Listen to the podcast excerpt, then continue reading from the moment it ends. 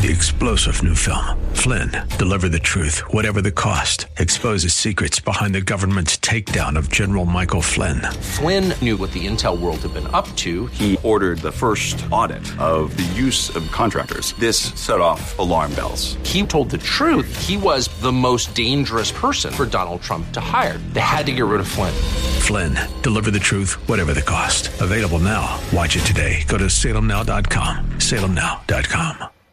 Dennis Prager here. Thanks for listening to the daily Dennis Prager podcast. To hear the entire three hours of my radio show, commercial free, every single day, become a member of Pragertopia. You'll also get access to 15 years worth of archives, as well as the daily show prep. Subscribe at pragertopia.com.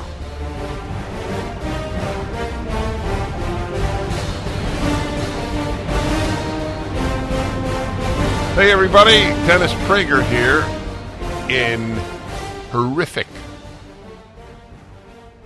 tropical storm unseen since 1939. I am lucky to have arrived safely in order to broadcast. That it shows my commitment to you that I am in today, as is everybody else. You know what it's you know what's doing outside?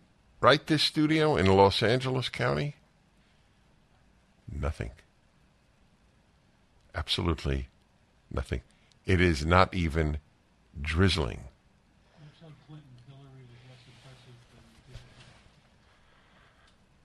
This is what uh, this is what you have heard on the news. So let me report to you from where I am in Los Angeles County. Nothing is happening. Nothing happened yesterday. It rained. It rained. The only odd thing is that it doesn't rain in August in Los Angeles County as a general rule. That's why Dodger games and Angel games are almost never rained out. Or Padre games, but that's San Diego. This is extremely significant. Extremely significant. And I, I want to tell you why. Last night, my wife and I attended a wedding. And I spoke to the groom, and he told me that about 40 people did not show up because of not the storm, because of the hysteria over the storm. Pure, undiluted, false, fake hysteria. My heart broke for the guy. He, he, he, the, has no victim sense about him. He just mentioned it in passing to me. That was, I would say, that was about a third of the people. Many of them, by the way, flew in from cities across the country to go to the wedding. And they didn't go. Imagine that. Hey, honey, did, did you see the news? Did you, did you read that the governor of this state has declared a state of emergency? Governor Newsom, in whom I don't believe there is an authentic bone, declared a state of emergency for the state, uh, for the uh, county of Los Angeles and maybe others. Is what I'm saying getting clear to you? Oh, my God. Nothing happened. Now, there was flooding. You've seen pictures. I looked at the Daily Mail, printed or published in England, and it made where I live look like a national disaster.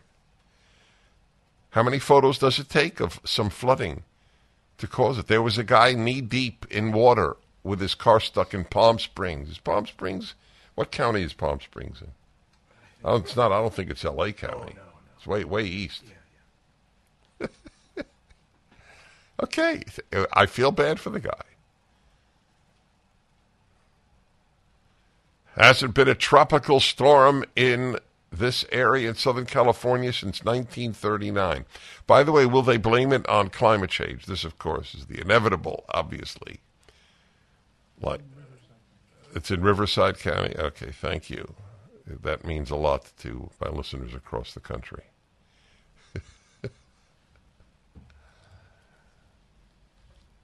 Hmm. So I, I'm trying to be privy to the discussion that a couple who, who had planned on coming to the wedding last night, the discussion they had goes, I assume it went something like this. Honey, they'd really feel bad if we didn't go. Yeah, but did, did you see the news?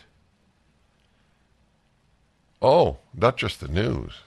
Well, let me let me share with you, my dear friends.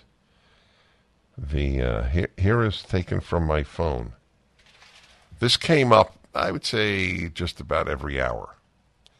You know, an emergency alert you get on your phone. Emergency alert, severe. I'm reading to you from my phone. You, I'm sure you got the same thing, and you took it as seriously as I did. National Weather Service. A flash flood warning is in effect for this area until 3 a.m. Pacific Daylight Time. This is a dangerous and life threatening situation. Do not attempt to travel unless you are fleeing an area subject to flooding, under an evacuation order, or attending a wedding. That was that was beautiful that they added that. That's how personalized these messages are. They knew we had said yes to a wedding invitation. Life threatening situation. So back to our couple. Hey, honey, you know, we came in from Cleveland. They, they're really expecting us. Yeah, but darling, we can't, we can't risk our lives to attend a wedding. I mean, in, in, in the long run of life, I mean, you know. Yeah, but honey, look look outside the window. There's there's it's just raining. There's, there's nothing. There's no wind. It's not even a particular downpour. Yeah, but but did you see what what the governor of the state said? Did you see what the National Weather Service said? Did you see what NBC News said?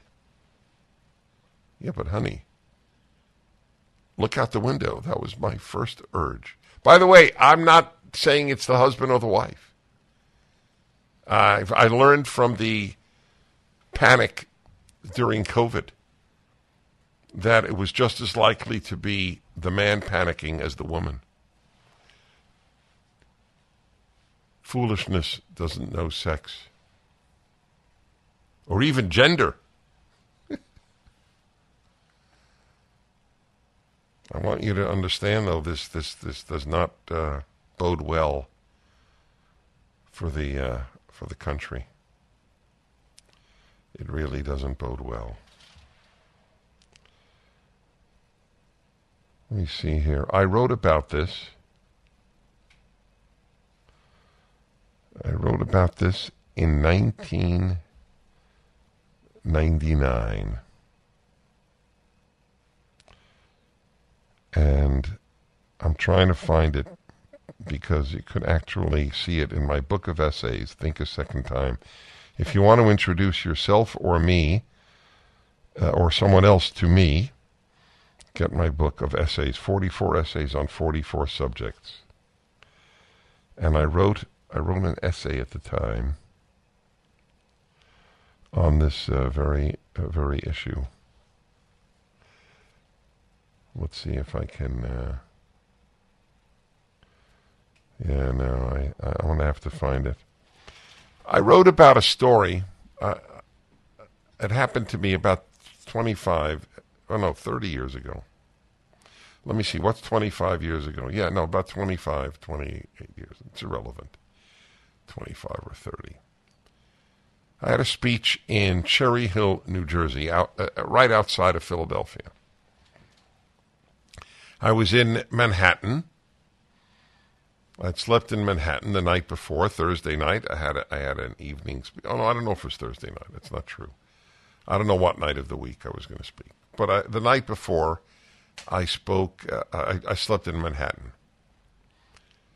The whole night, all I hear uh, is major blizzard, major storm. Do not go out. Do not drive unless it is an emergency. So I planned instead of taking, let's see, what would it be? What is it to Philly from New York? An hour and a half? So instead of leaving an hour and a half before, I left four hours before. But I looked out the window of my hotel room and nothing was happening. There was about an inch or two of snow on the ground. This was my first introduction to do I believe my eyes or do I believe the news? And this was a revelation in my life. The power of media and panic is such that you can deny what you are experiencing and seeing because of the induced panic. Schools are closed in LA County.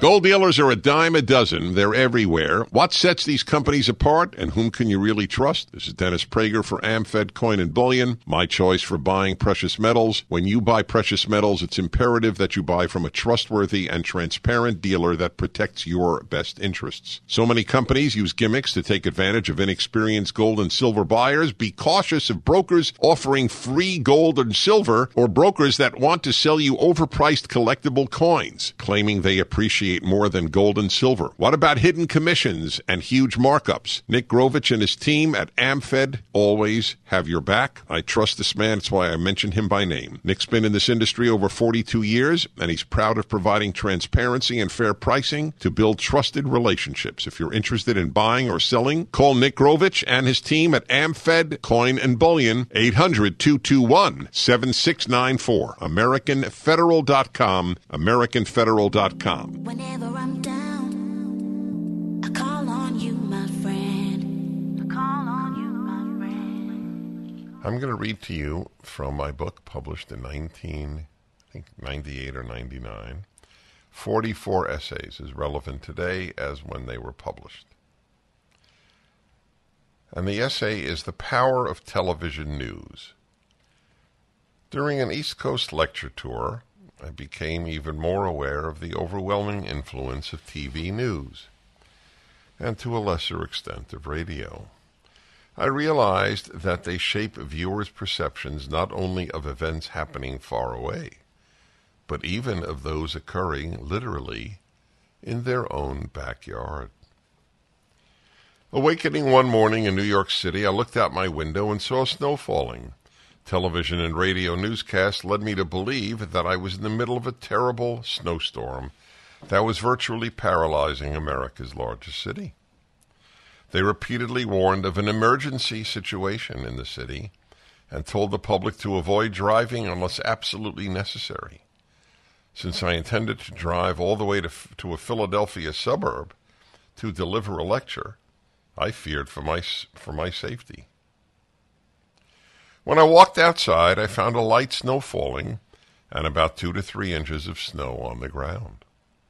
Although I worried greatly about driving all the way through New Jersey, which reports warned was even worse off than New York, I decided to brave the roads. I left three hours, oh, I thought four hours, okay. I left three hours ahead of time, not knowing what havoc the emergency situation might be causing on the New Jersey Turnpike. Much to my surprise, getting out of Manhattan was effortless.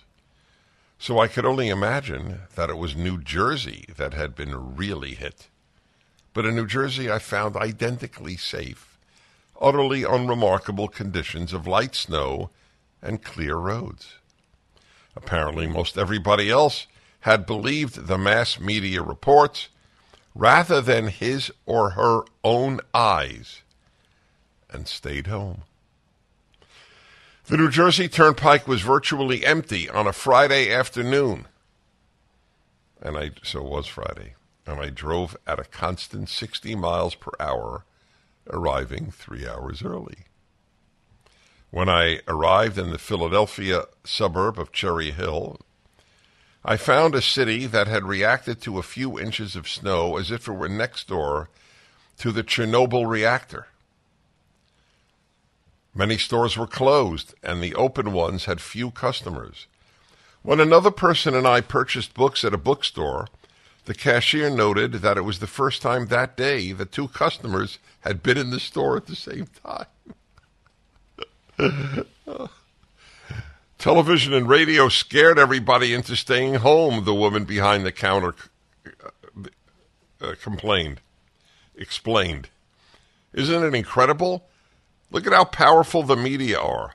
People are influenced by them even when they can see for themselves that the situation isn't that bad. Although I had long realized that television's national news gave people distorted impressions of world events, I had assumed that local news was less distorted. This experience disabused me of that belief. From the media reports of the snowstorm, I drew some conclusions. First, the impact of television news and to a lesser extent radio news is awesome, even frightening.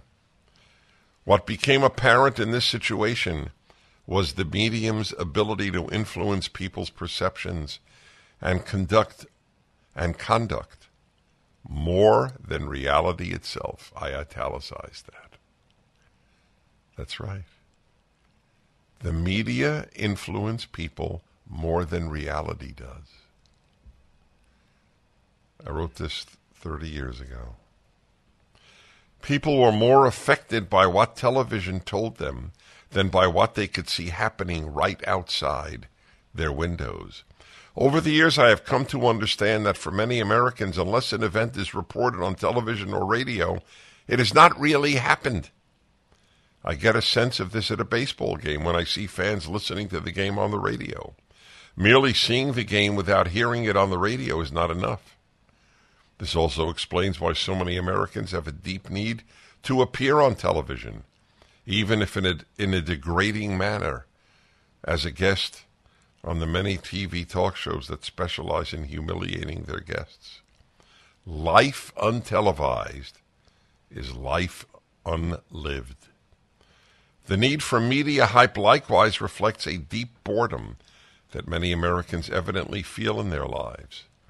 I do not know whether the need for constant excitement has nourished media excitement or whether the diet of constant media excitement, news reports that hype reality, larger than life advertisements, and violent horror movies have produced an addiction to excitement.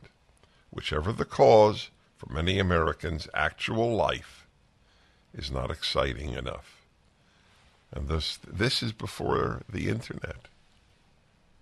This is before TikTok and YouTube. Interesting. Americans are drowning in hype. Wanting drama and excitement in their own lives, many people lead what may be called television lives. And since addictions lead to greater dependency, and since television is only interested in greater profits, which come about through the creation of more addicts, the problem of TV hype won't solve itself. The best solution is for millions of Americans to tear themselves away from television. Substitute today the internet, social media. Unfortunately, for most people, that is as difficult as, as it is for an alcoholic to stop drinking. Wow. Well, I wrote about this a long time ago. And it just happened this weekend. A dear friend of mine in New York actually called me to see if I was all right.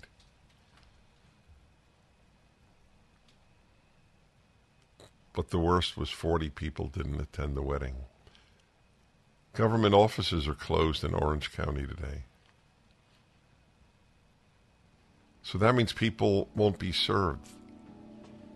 whatever needs they had today for no reason.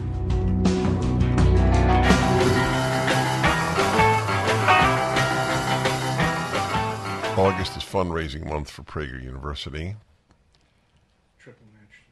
And today, till the end of the month, whatever you give will be tripled. You give $50, it's $150. You give $5, it's $15. I have the CEO of PragerU on the line, Marissa Streit. Marissa is one of the five top arguments I have for God's existence. Is that fair? And uh, my my fellow religious believer agrees with me. Marissa Streit, hello. Hi, Dennis. It's good to be here. You ever been introduced as an argument for God's existence? Uh, I you humble me. People, I'm glad the uh, the video can't pipe in through because I'm uh, I'm very red right now. Uh-huh. So, is it true you have news? I have amazing news, Dennis. Uh, are you ready? I am. So, our education initiative, which is making videos, magazines, and turnkey lesson plans for schools, we announced a, a few weeks ago that we were approved in Florida. And today, it's my pleasure to announce that we are making it into Texas as well. And so we now have another state by our side. The state, the great t- state of Texas, is now going to introduce PragerU kids in uh, in schools. I have the chills. I really do. Uh, so you know what's going to be interesting to me? Will the New York Times, Washington Post, Miami Herald, Chicago papers, L.A. Times NPR, CBS, CNN, will they all go on round two of the same attacks on PragerU? I mean, probably. I mean, that's all they can do is these ad hominem attacks and lies on us because, you know, truth is not on their side. I, I don't know if you caught the New York Times op-ed from last week, but one of the I did. Um, one of the claims they make in there is how upset they are that PragerU is undoing all the supposed great work of Howard Zinn uh, in teaching American history. So I'll take that as a compliment. Right. Howard Zinn, for those who don't know, Howard Zinn wrote a popular history of the United States. And all of my life, I have characterized it as a proctologist's view of America. America seen through the anal cavity. It's a despicable work. Uh, he hated the country. I had him on my show. To his credit, he came on. People can actually hear uh, this interview. On, um, Marissa, I'm just letting every all of my listeners know this. And he, I asked him, did America ever enter a justified war? And he, he, he, he wouldn't answer. He just, I, I it, you know, something to the effect, it's difficult to say. He said, what about World War II? He said, I'm not, I'm not even certain about that. How's that? That, that? That's the left's hero. He couldn't even say that the war against the Nazis was a moral war. yeah, I mean, the sad thing is that people believe this stuff. And so the attacks against us have just been vicious.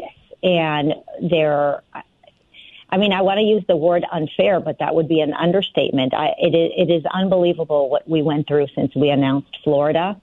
And I do anticipate that it's not going to get any easier with Texas, but you know, we're we're here to help save America's mind and we're here to keep going no matter what attacks we experience and you know, Dennis, I'll, I'll, I'll just share with you a little from my heart. I, I, I truly believe that this is a spiritual battle. It's been an emotional and spiritual battle over the last two weeks. I've seen attacks come from all directions. And I know that many of your listeners have been very supportive of us. They've been writing in, you know, telling us to keep strong. And it's thanks to, you know, it's thanks to our, the support that we've received that we're just going to keep going. Um, but this, it's, it's, it's a real battle. It's a real battle. And um, I want to also take a moment to thank the the folks who are involved in the triple match because it's thanks to the, the triple matchers that we're able to do what we're able to do and raise money this month to keep to keep this big important operation going. It's a new initiative. We have to make new types of curriculum and hire more good teachers, the teachers that are fleeing from from systems that are corrupt to come help us here at PragerU. And so, all right, let me let me tell everybody: listening, PragerU.com, eight three three PragerU. Whatever you give will be tripled. Thank you. Mike Lindell has a passion to help you get the best sleep of your life. He didn't stop at the pillow. Mike also created the Giza Dream bed sheets. These sheets look and feel great, which means an even better night's sleep, which is crucial for overall health. Mike found the world's best cotton called Giza. It's ultra soft and breathable, but extremely durable. Mike's latest deal is the sale of the year for a limited time. You'll receive 50% off the Giza Dream Sheets, marking prices down as low as $29.98 depending on the size. Go to mypillow.com, click on the radio podcasts square, and use the promo code Prager. There you'll find not only this amazing offer, but also deep discounts on all My Pillow products, including the My Pillow 2.0 mattress topper, My Pillow kitchen towel sets, and so much more. Call 800-761-6302 or go to mypillow.com and use the promo code Prager.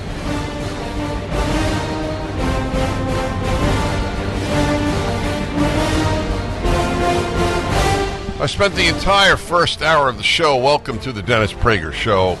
The entire first hour reading to you the panic stricken alerts that every one of us in Southern California has been receiving on our phone about every other hour.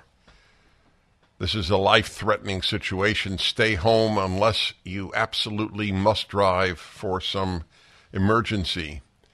Schools are shut down there's a state of emergency declared by the governor of California. I am broadcasting to you from Los Angeles County, California. There's nothing happening today. Nothing. It is not even, or at least it wasn't upon my, it wasn't even drizzling. There is no wind. In other words, there is no storm. It's not a mild storm. There is no storm. Last night I drove an hour each way to a wedding. There was rain. That was it. It was rain. It wasn't even a particularly ferocious rain. That was it. And the schools are closed today, and the government office buildings are closed today, and people were stocking up, uh, apparently, uh, panic buying on Friday because of the uh, the lies that they, they. Now, I I can't use the word lies. I take that back because of the fake panic of the authorities in, in our county and our state and in our country. People have learned nothing from the lies about COVID. Nothing.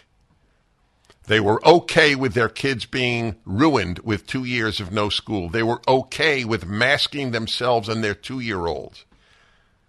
Yeah. They were okay with forcing people to get a non vaccine vaccine forcing them, or they would be fired, or they can't go to school, they can't go to college.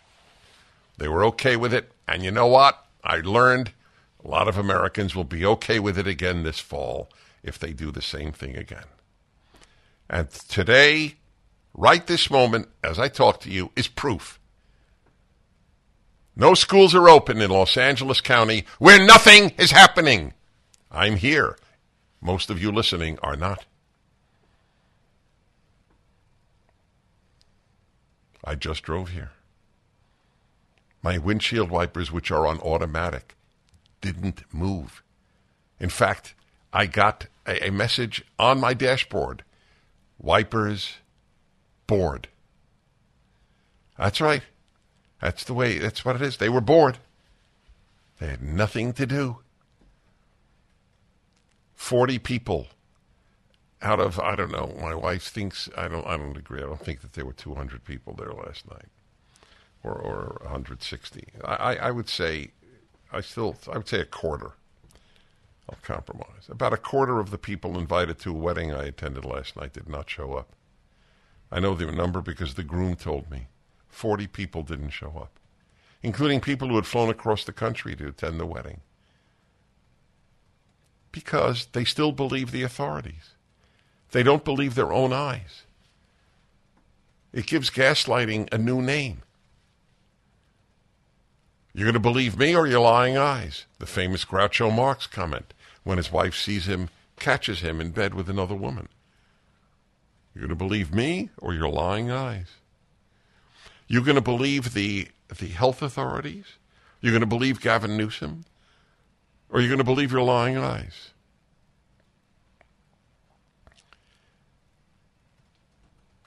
You know what it would have taken me to not go to the wedding last night? It would have taken truly, truly dangerous conditions because I owed it to this couple to be there.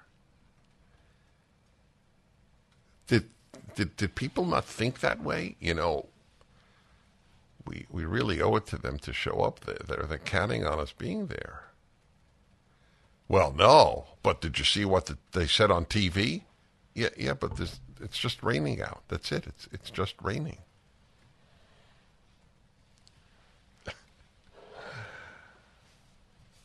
This is a warning to all of you across the country.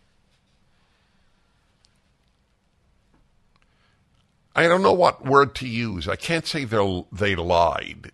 You can't lie about a prediction.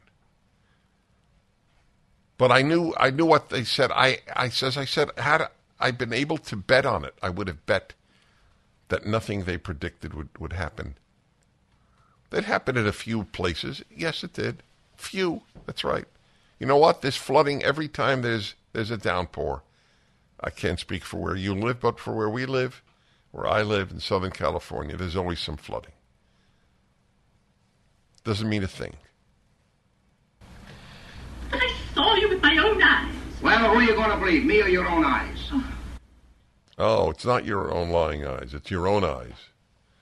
That was the Groucho Marx. Uh, that was it, yes. Okay. Just, oh, by the way, they, are they blaming the Maui fires on uh, on global warming? They did from the very beginning. They did from the beginning. Well, the the woman who knocked the PragerU videos, this this uh, woman, this climate scientist, there was a picture of the Maui fires as an example of climate change. It had nothing to do with climate change. It had to do with disgusting green policies that are ruining Western society.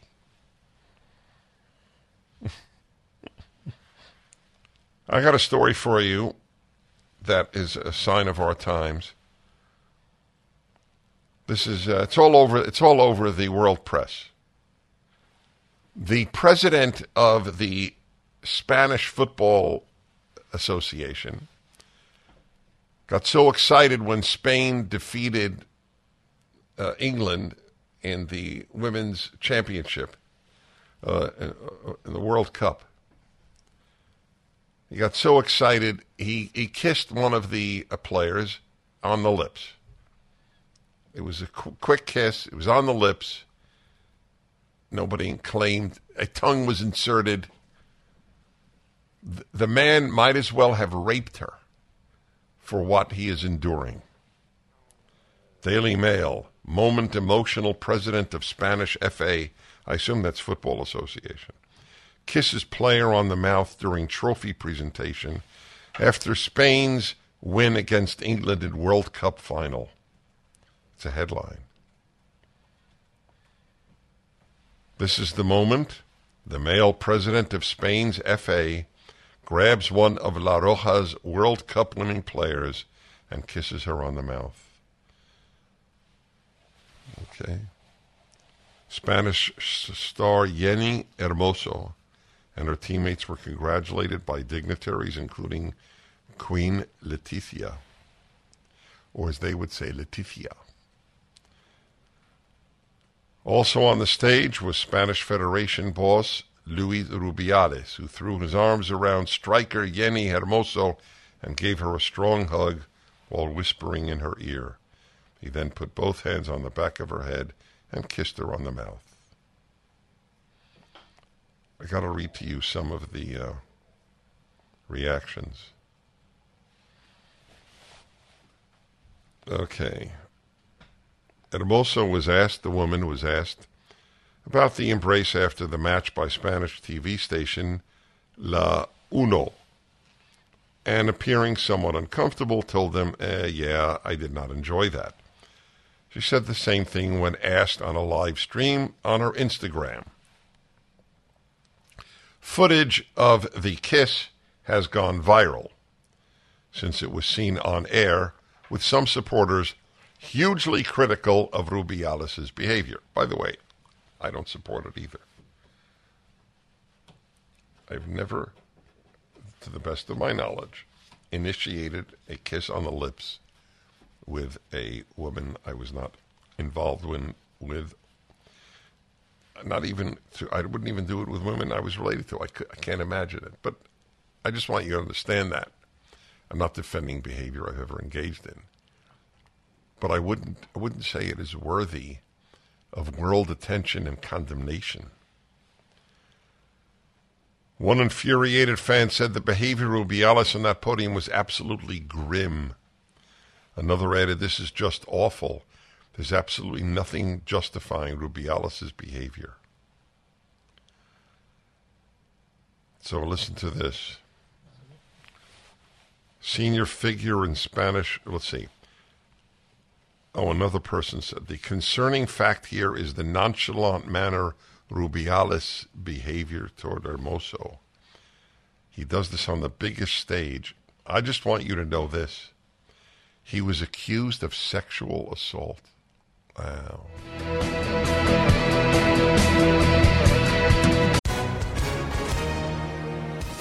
Hi, everyone. If you've been injured in an accident that was not your fault, listen up. We have legal professionals standing by to answer your questions for free. Call now and find out if you have a case and how much it's potentially worth. Call 800 702 5400. I'm here with spokesman John Wolf. So, John, tell everyone listening who should call right now. Well, Maria, first off, thank you for having me here. It's always nice to answer the listeners' questions. Now, as far as who should call in, anyone who's been injured in an accident and think you deserve compensation, give us a call right now. 800 702 5400. You'll find out if you have a case and how much it's potentially worth. Thanks, John. You heard it, folks. Take advantage of this opportunity and call now 800 702 5400. Advertisement sponsored by Legal Help Center may not be available in all states.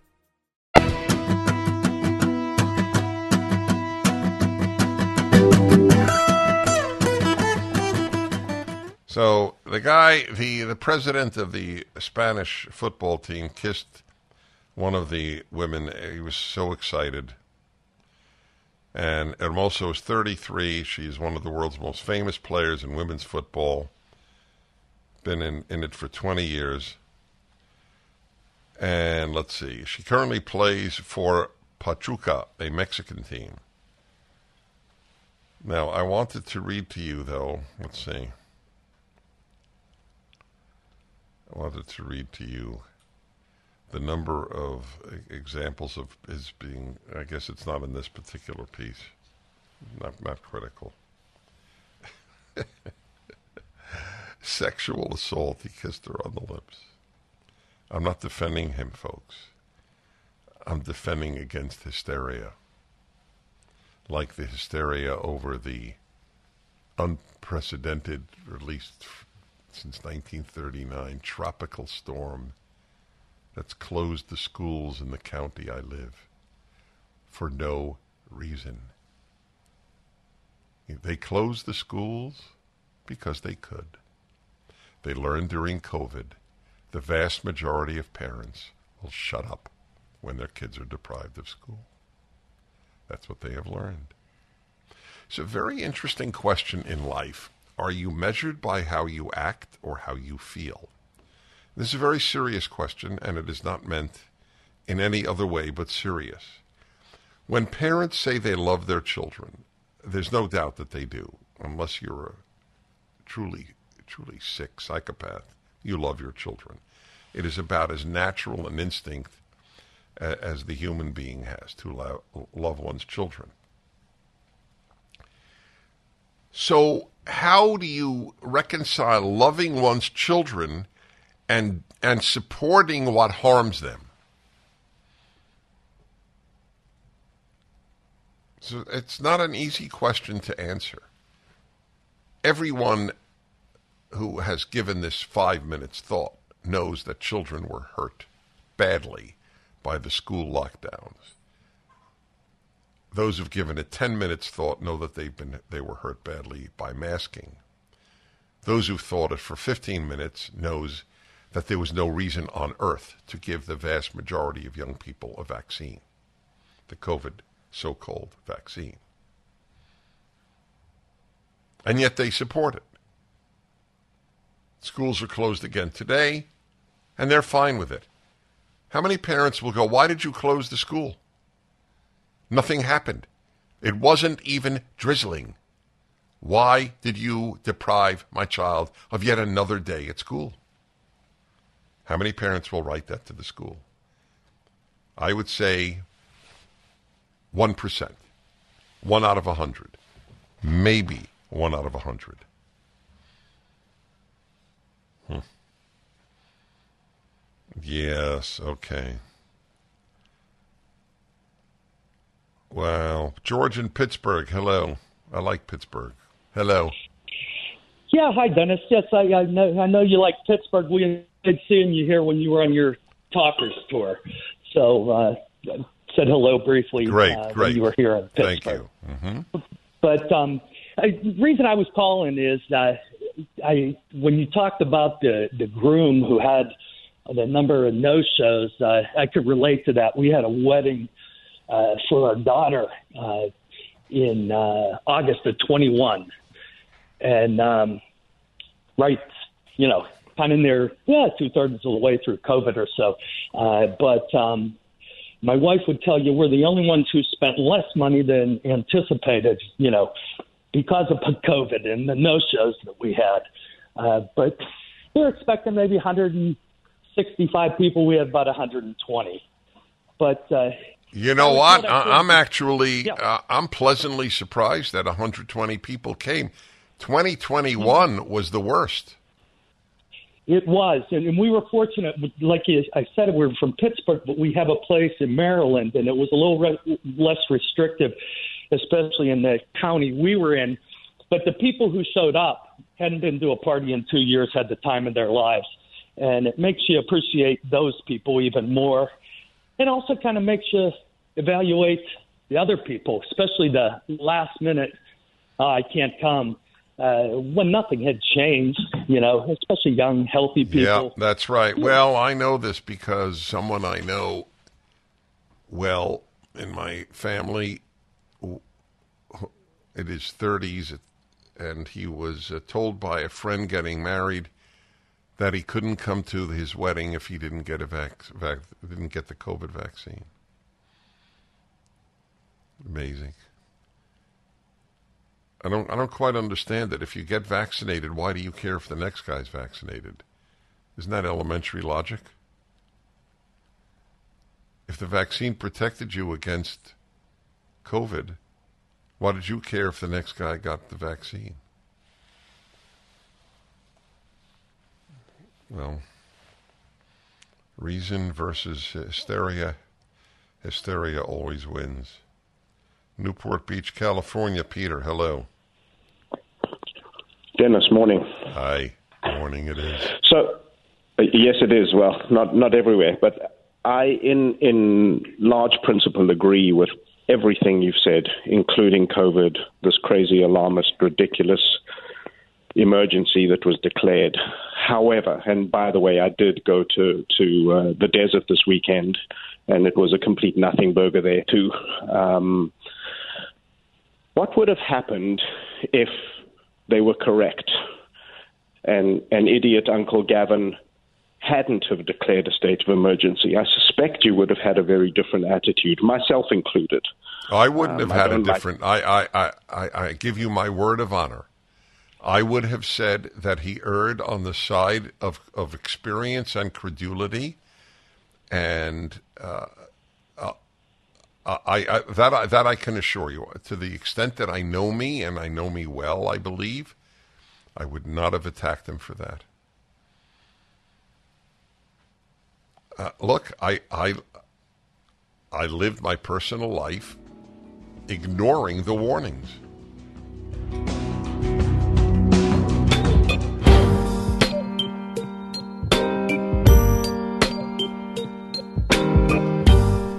Thank you, gentlemen. Thank you, ladies and gentlemen, for listening. I just want to take one more because I don't want to talk about this the entire hour, although it's very, very, very, very important. If they closed Los Angeles County for drizzle, then what's in store this fall with a new virus?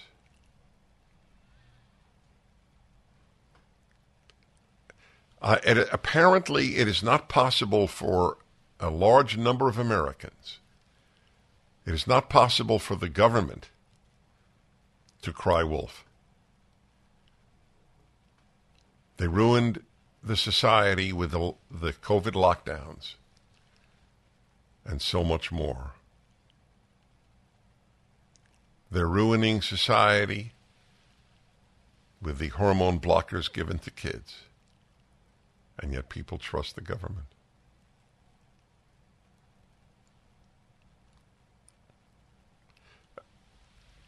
The statement that I play, I've played maybe 50 times, of the New Zealand Prime Minister saying, if you didn't hear it from the government, it is not true. I would say that half of Americans believe that.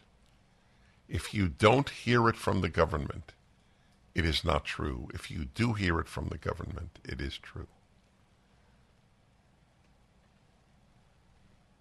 That's distressing.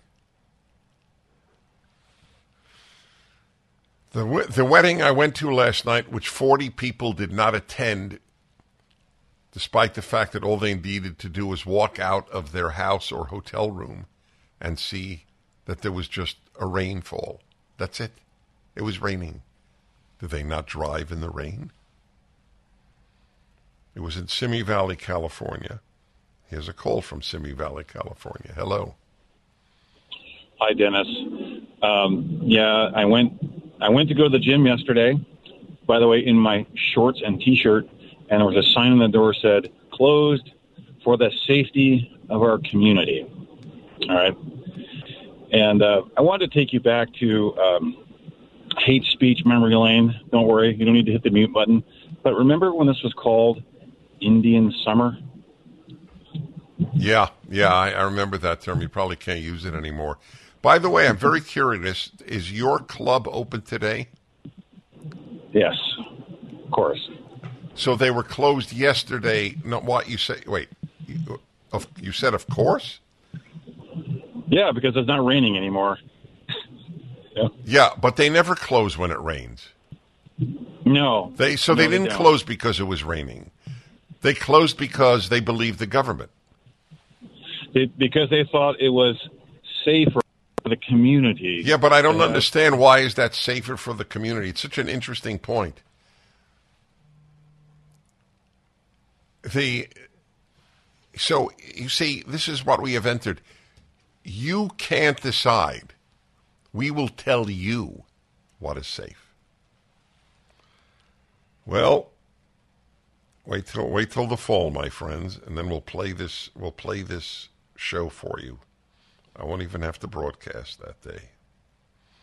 We'll just play the show for you. Okay, let's see here. Oh, yes. A lot of reports coming out of China about uh, the the downturn in its economy, and I must say that I don't see how that will be turned around. At least not under Xi and the stifling effect of communism. See, only capitalism builds wealth. So they flirted with some degree of capitalism whilst remaining firmly in control of free speech and anything that would challenge Communist Party rule. But a lot of people are uh, disgusted with China. I try to buy anything that is not made in China. It's harder and harder to know where things are made. They now have this phony thing designed in. You notice that on boxes? Have you seen that? Designed in? They don't tell you where they're made. Very common now to see that designed in. So I know designed in generally means made in China. Designed in the United States, but I assume made there. So that's one thing. They're not reproducing. So the population is getting older and older. They have massive infrastructure that is not used. When I was in China a few years ago, the number of giant apartment buildings that had no tenants was something I had never seen before. Back in a moment.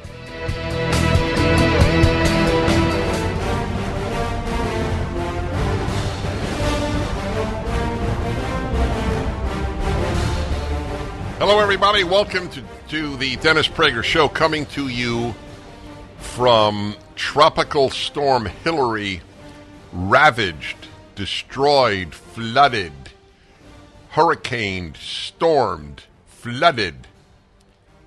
All of that is nonsense. Nonsense. It is not even drizzling out. At least not as of two hours ago when I arrived. I live in Los Angeles County where the schools are closed today for as valid a reason as it was when they closed the schools during COVID. In other words, no valid reason. I have, however, I have a consolation in my life. I'm going to talk to Carol Swain. It is, it's a consolation. Carol Swain is one of my favorite people in the world. Simple as that. Carol Swain is a former, let me get it all right here, former professor of political science and law at Princeton and Vanderbilt. By the way, she has made some of the most popular videos at PragerU, which we just learned Texas has joined Florida in announcing that schools can use PragerU videos, which is good news for the United States of America and terrible news for those who hate the country, the woke left. She has a brand new book out. Anything she writes is worth reading. The Adversity of Diversity. I want you to all say that five times. Adversity of diversity, adversity of diversity, adversity of diversity. I, I can.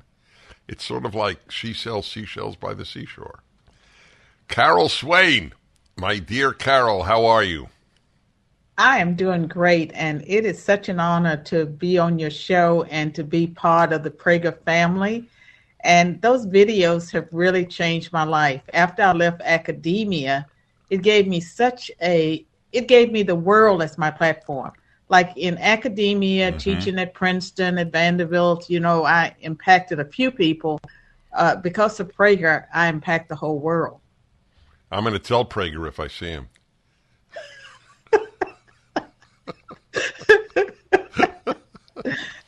and, and yeah. Well, uh, good. Well, well, that's exactly right. You you you you, you do, true. and we yes, it is true. I I couldn't agree. Look, it's over a billion views a year. Most of the people are under thirty five. It's a, it's a big deal. So, Carol, your book. I wanted uh, first. Let me begin with this. Do you know how, in dollar amount, how big the diversity industry is? it's a multi-billion dollar a year industry that after George Floyd's death, I mean, it was already huge. It just exploded. And his death was a very uh, convenient uh, uh, event for people that were pushing that agenda. And this new book, The Adversity of Diversity, uh, the idea of diversity training being all wrong, I held that in my head for some time but when the Supreme Court took up the Harvard case and the North Carolina cases filed by Asian students who had been discriminated against in college and university admissions, I knew that the DEI CRT industry had grown to the point that the only way to stop it would be for the Supreme Court to strike down affirmative action. And so 90% of my book was written in anticipation of the Supreme Court striking down uh, race based affirmative action. In fact, um, I had to wait for the decision to complete the book had they decided not to strike down race based affirmative action, which was a possibility because it took courage to do it, the book would have had to have been rewritten. Wow. Well, let me pursue this. Uh, so, as I have noted to my listeners, there are now more administrators at Stanford than students. And that is becoming typical. Is that correct? It is, and, and Dennis, what it's all about is counting numbers. All the schools want to look good for rating agencies by showing how much diversity they have. And so they don't have real diversity on the faculty. They'll have a few token blacks or Hispanics in various departments, usually in the ethnic studies department departments, and they can count all those administrators as part of their diversity. And the diversity officers, they don't have real jobs. Their jobs are to stir up grievances, to keep the students riled up. And so the, it's very conflict rooted. It's a waste of resources. And I believe that by the Supreme Court eliminating the race based college admissions, if the DEI uh, programs are ended as well, and Florida and Texas both passed laws ending DEI in higher education, those resources can be used for recruitment, for any remedial assistance that students might have, for strengthening the K through 12 educational system. It will free up so uh, so many millions if not billions of dollars that can be redeployed where it will make a difference. So, I, here's a question I am sure no interviewer okay. has asked you, but I, I, I am uh, sincerely interested in an answer. I'm not sure you can answer it because it's a hypothetical. I can answer anything. Just throw it at me. I but love it. I love before we finish this interview, I want to talk about how that decision impacts DEI. Yes, I, I, I, yes, because I, I uh, in corporate America. Okay, fine, good, right. good. So I wonder all the time if these DEI administrators on college campuses or at corporations lost their jobs what would they do for a living? Oh my, because they're not qualified to do much. To do uh, yes, exactly. Have... yes, they're not. That's they, right. many of them majored in programs that ended in studies, and so we know that those programs were set up uh, by the aggressive affirmative action regime to just pull, you know, get people through quickly, to have an easy major, and so they are not qualified to do very much. And there was a time on university campuses that we joked about uh, the fact that they were not going to be able to get jobs. Well, they became the DEI program officers, and they have influence over corporations and organizations that they don't uh, deserve. They're not qualified to, to hold those positions. And they really have no sense of the law, no sense of the Civil Rights Act or the Equal Protection Clause, and they're much worse than your old fashioned traditional affirmative action officers because back then they did know a little bit about the Civil Rights Act, they did know about the Constitution. The, today's DEI CRT uh, personnel, they totally disregard the laws of the land. They're all about pushing an agenda. It's conflict based, it's rooted in Marxism, and it's dangerous and what it has done is awaken white people to the fact that they have rights too, that they have civil rights, that they're protected by the Constitution. Consequently, more and more white people are filing lawsuits, I would say, and winning those lawsuits. More and more corporations are realizing that there's no value added, and so they have started quietly letting those people go. Really? Carol, you, are the bringer. You have to read my uh, book to find out. I document all this. Adverse, the adversity of diversity, folks. It is up at DennisPrager.com. That is interesting. So the woman who came up with the ingenious idea, how can I ruin Budweiser in a day? Uh, by giving, uh, by designing a Bud Light beer can with a transgender female on it was she one of these diversity people uh, that you're referring to? Well, what it is is that the college and university environment environments are turning out people. They're turning out students in every field, and they're just focused on it. That's their mission, and they really believe that they're doing something positive. And I would say that she was educated in an environment that was very woke, and she took her values into the workplace. And all of the nonsense that we've seen on college and university campuses, the trigger warnings, the political correctness, the safe spaces. Again, some of us laughed and said, well, wait till they join the real world. They're going to find out the real world doesn't work like that. What they did is that they went out into the job market, found positions, and they have sort of recreated the college environment in our corporations and organizations. And what has happened is that many workplaces have gotten away from the mission of the organization or the company.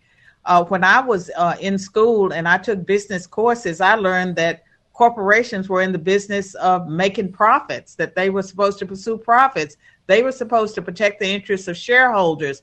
All of that's been lost because of social engineering. The book is The Adversity of Diversity. Carol Swain is the author. We'll return in a moment. The book is up at DennisPrager.com.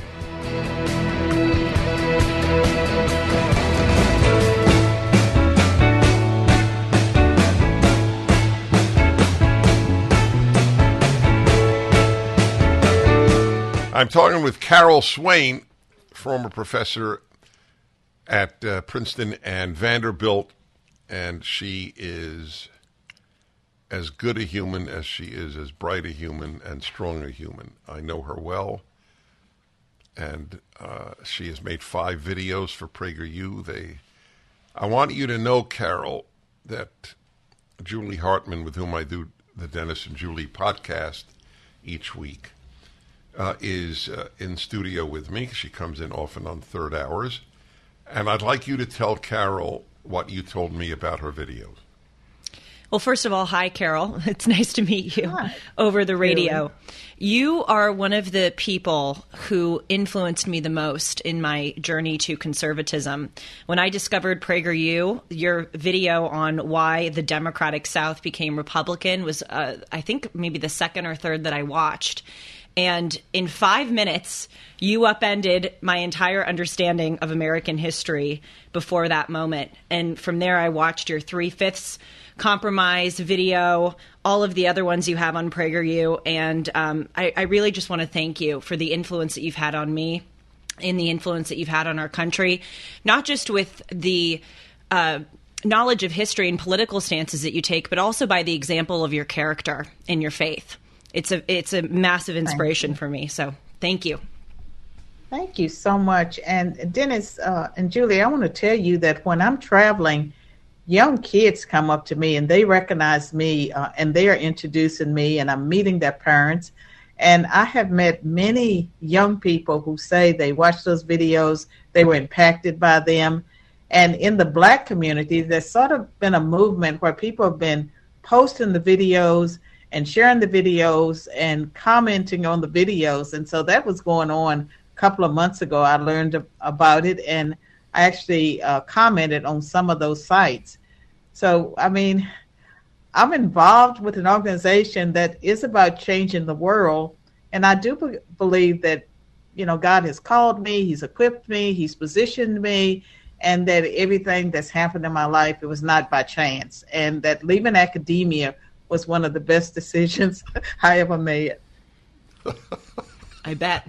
Yeah, I, I would. Well, it's so funny. Yes, I guess you officially left academia. You now teach millions instead of 40. Right. Yes. What, what a, what a loss. My classroom is the world. My yeah. classroom is the world. Yes, your classroom is the world. That is exactly how we feel. So uh, you, you, taught at Princeton. Julie was at Harvard. And uh, I, I just, I only mention it because everybody knows I don't even care if a kid went to college, let alone where they went. I told that to my own kids. But I want people to understand for those who go, well, PragerU is not accredited. I want them to understand the people who are who are affected and who affect people. So let's now go to. I asked you, is a very important question, uh, uh, dear listeners. I asked Carol Swain, uh, and her book, by the way, I got to say it again, because I know as an author, I get so annoyed at interviewers who don't mention the name of the book.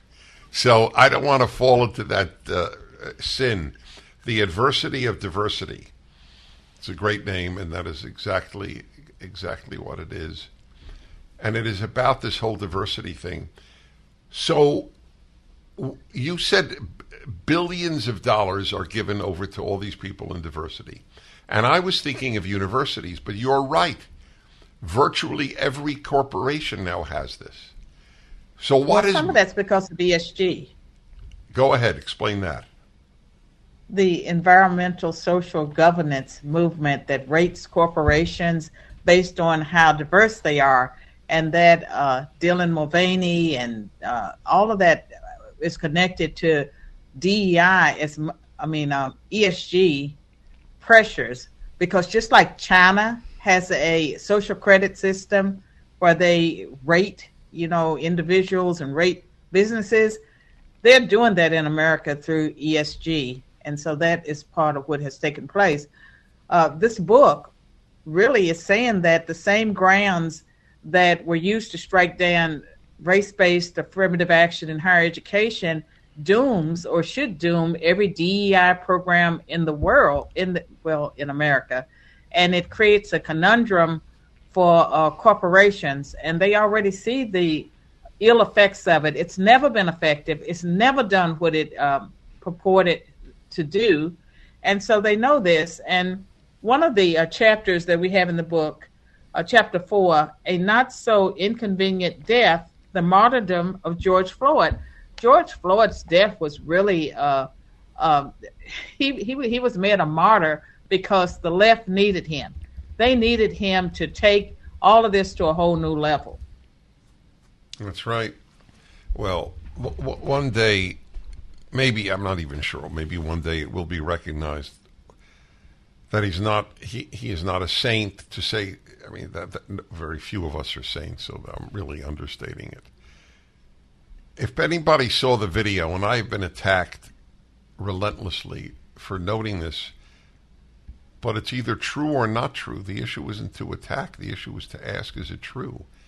The police tried for, I don't know, a half hour, I don't remember. But if people watch the whole video with George Floyd, they they they kindly, literally kindly tried to get him into a police car. Uh, so you're, you're well, there's something else. The first autopsy, uh, it had, it did not give uh, the cause of death as you know suffocation. He had COVID. Well, I mean, they said he had COVID. They said everybody that died had COVID, but he was one of the ones they listed with COVID. He had heart disease. He had fentanyl in his system. I think they said like a huge quantity that he may have been in the grips of dying when he asked to be taken out of the police car. The family did two additional autopsies, and I just briefly mentioned that in the chapter. Uh, they just used his death to advance their agenda. And we know that whenever the left needs, um, yeah, hold on there, hold like on. That, uh, yeah, that's correct. The book, The Adversity of Diversity, Carol Swain, up at DennisPrager.com.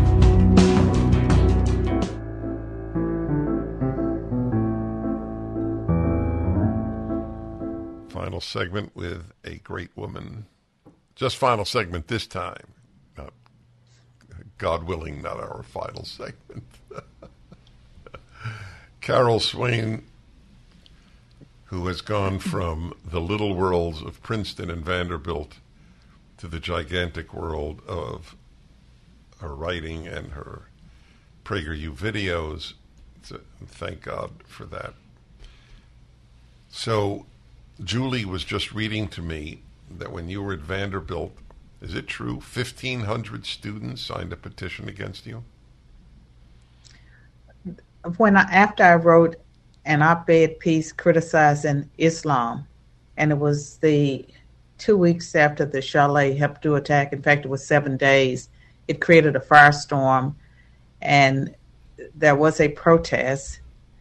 Uh, LGBTQ students, I'd never had a problem with any of them. They joined forces uh, with uh, you know the Muslim students and other students, and uh, so I went through a, a, a, tough period of time, and I returned to teaching, and then the BLM in 2016, after the five police officers were slain in Dallas, I was on CNN debating Areva Martin. She's a Los Angeles attorney, and I stated that Black Lives Matter was a Marxist group. They were a destructive force in our society, and that people needed to go to their website. And I repeated the website uh, on uh, air. And after that, I had the Black Blackstone campus also opposing me. And I reflected on my situation, and I decided to take early retirement. Best decision I ever made in my life. That is an amazing story. Well, we at they PragerU, called me a hater. Yeah, a hater. Yeah, right. Uh, it it has never been as misapplied as it is to you, but so I was going to say Ayaan Hirsi Ali, that great black woman from Somalia, has get, done some PragerU videos, and uh, we are called Islamophobic because we have her speak, because she cites issues she has growing up as a Muslim girl in in Somalia with the way Islam is practiced in, in many countries, not in all by any means. She never uses the word all Muslims. Nobody does. Uh, but you can't say anything. You can say all whites are racist, but you can't say some Islamic countries are doing evil. Okay? That's well, the what, sick world of the I, left. Uh, what I argued was that the Obama administration needed to do a better job of vetting the Muslims that they were bringing into this country and that they did not share our values when it came to free speech and all of the things about the Constitution that we once uh, took for granted and now we don't know where it stands. But uh, that was my point in the op ed piece. I did make a statement that Islam was not like other religions, that it posed a danger and they used that to say that I had painted all Muslims. That's right. As dangerous. Yep, I know. 1,500 students. Did any faculty come to your defense? Uh, the faculty later passed a free speech resolution, and there was a student from California that did his own change.org petition in favor of my free speech, and his petition got far more uh, signatures than the one that those were not Vandy students. The whole movement were students across the country that were leftists. They targeted five conservative professors that were tenured. They didn't go for low hanging fruit. And so it was not 1,500 Vanderbilt students. It was a change.org petition that anyone could sign. And they kept changing the petition. First, they wanted me fired, and they figured out they couldn't have me fired. Then they wanted me suspended. They couldn't have me suspended. Then they wanted me to go through mandatory sensitivity training. And so, and, and, you know, they couldn't do any of that. And when I left academia, I left on my own terms. I left early because it was a cushy position. And the thing about academia, if you're a professor, you know, you can teach, you're qualified to do research, but there's not a high demand for professors, ex professors, when they leave academia, especially if there's some controversy. So I gave up my tenure. I walked away not knowing what I would do, and I have never really looked back. Yep. Folks, the book is The Adversity of Diversity. Carol Swain, watch her videos at PragerU. Carol, God bless you. Thank you so much. My, Thank my, you. my honor. The adversity of diversity. Dennis Prager here. Thanks for listening to the daily Dennis Prager podcast. To hear the entire three hours of my radio show, commercial free, every single day, become a member of Pragertopia. You'll also get access to 15 years worth of archives, as well as the daily show prep. Subscribe at pragertopia.com. Three star general Michael J. Flynn, head of the Pentagon Intelligence Agency, knew all the government's dirty secrets. He was one of the most respected generals in the military. Flynn knew what the intel world had been up to, he understood its funding. He ordered the first audit of the use of contractors. This set off alarm bells. The explosive new documentary, Flynn, Deliver the Truth, Whatever the Cost, uncovers the facts behind this scandal. Flynn told the truth. He was the most dangerous person for Donald Trump to hire. I find out the worst enemy that I'm going to face in my life is right here in America. They took my assessment and they wanted me to change it. And I was like, I'm not changing it. They had to get rid of Flynn. With in depth interviews, archival footage, and never before seen personal records of the man behind the headlines. I just felt like I was drowning. Flynn, deliver the truth, whatever the cost. Available now. Watch it today. Go to salemnow.com. Salemnow.com.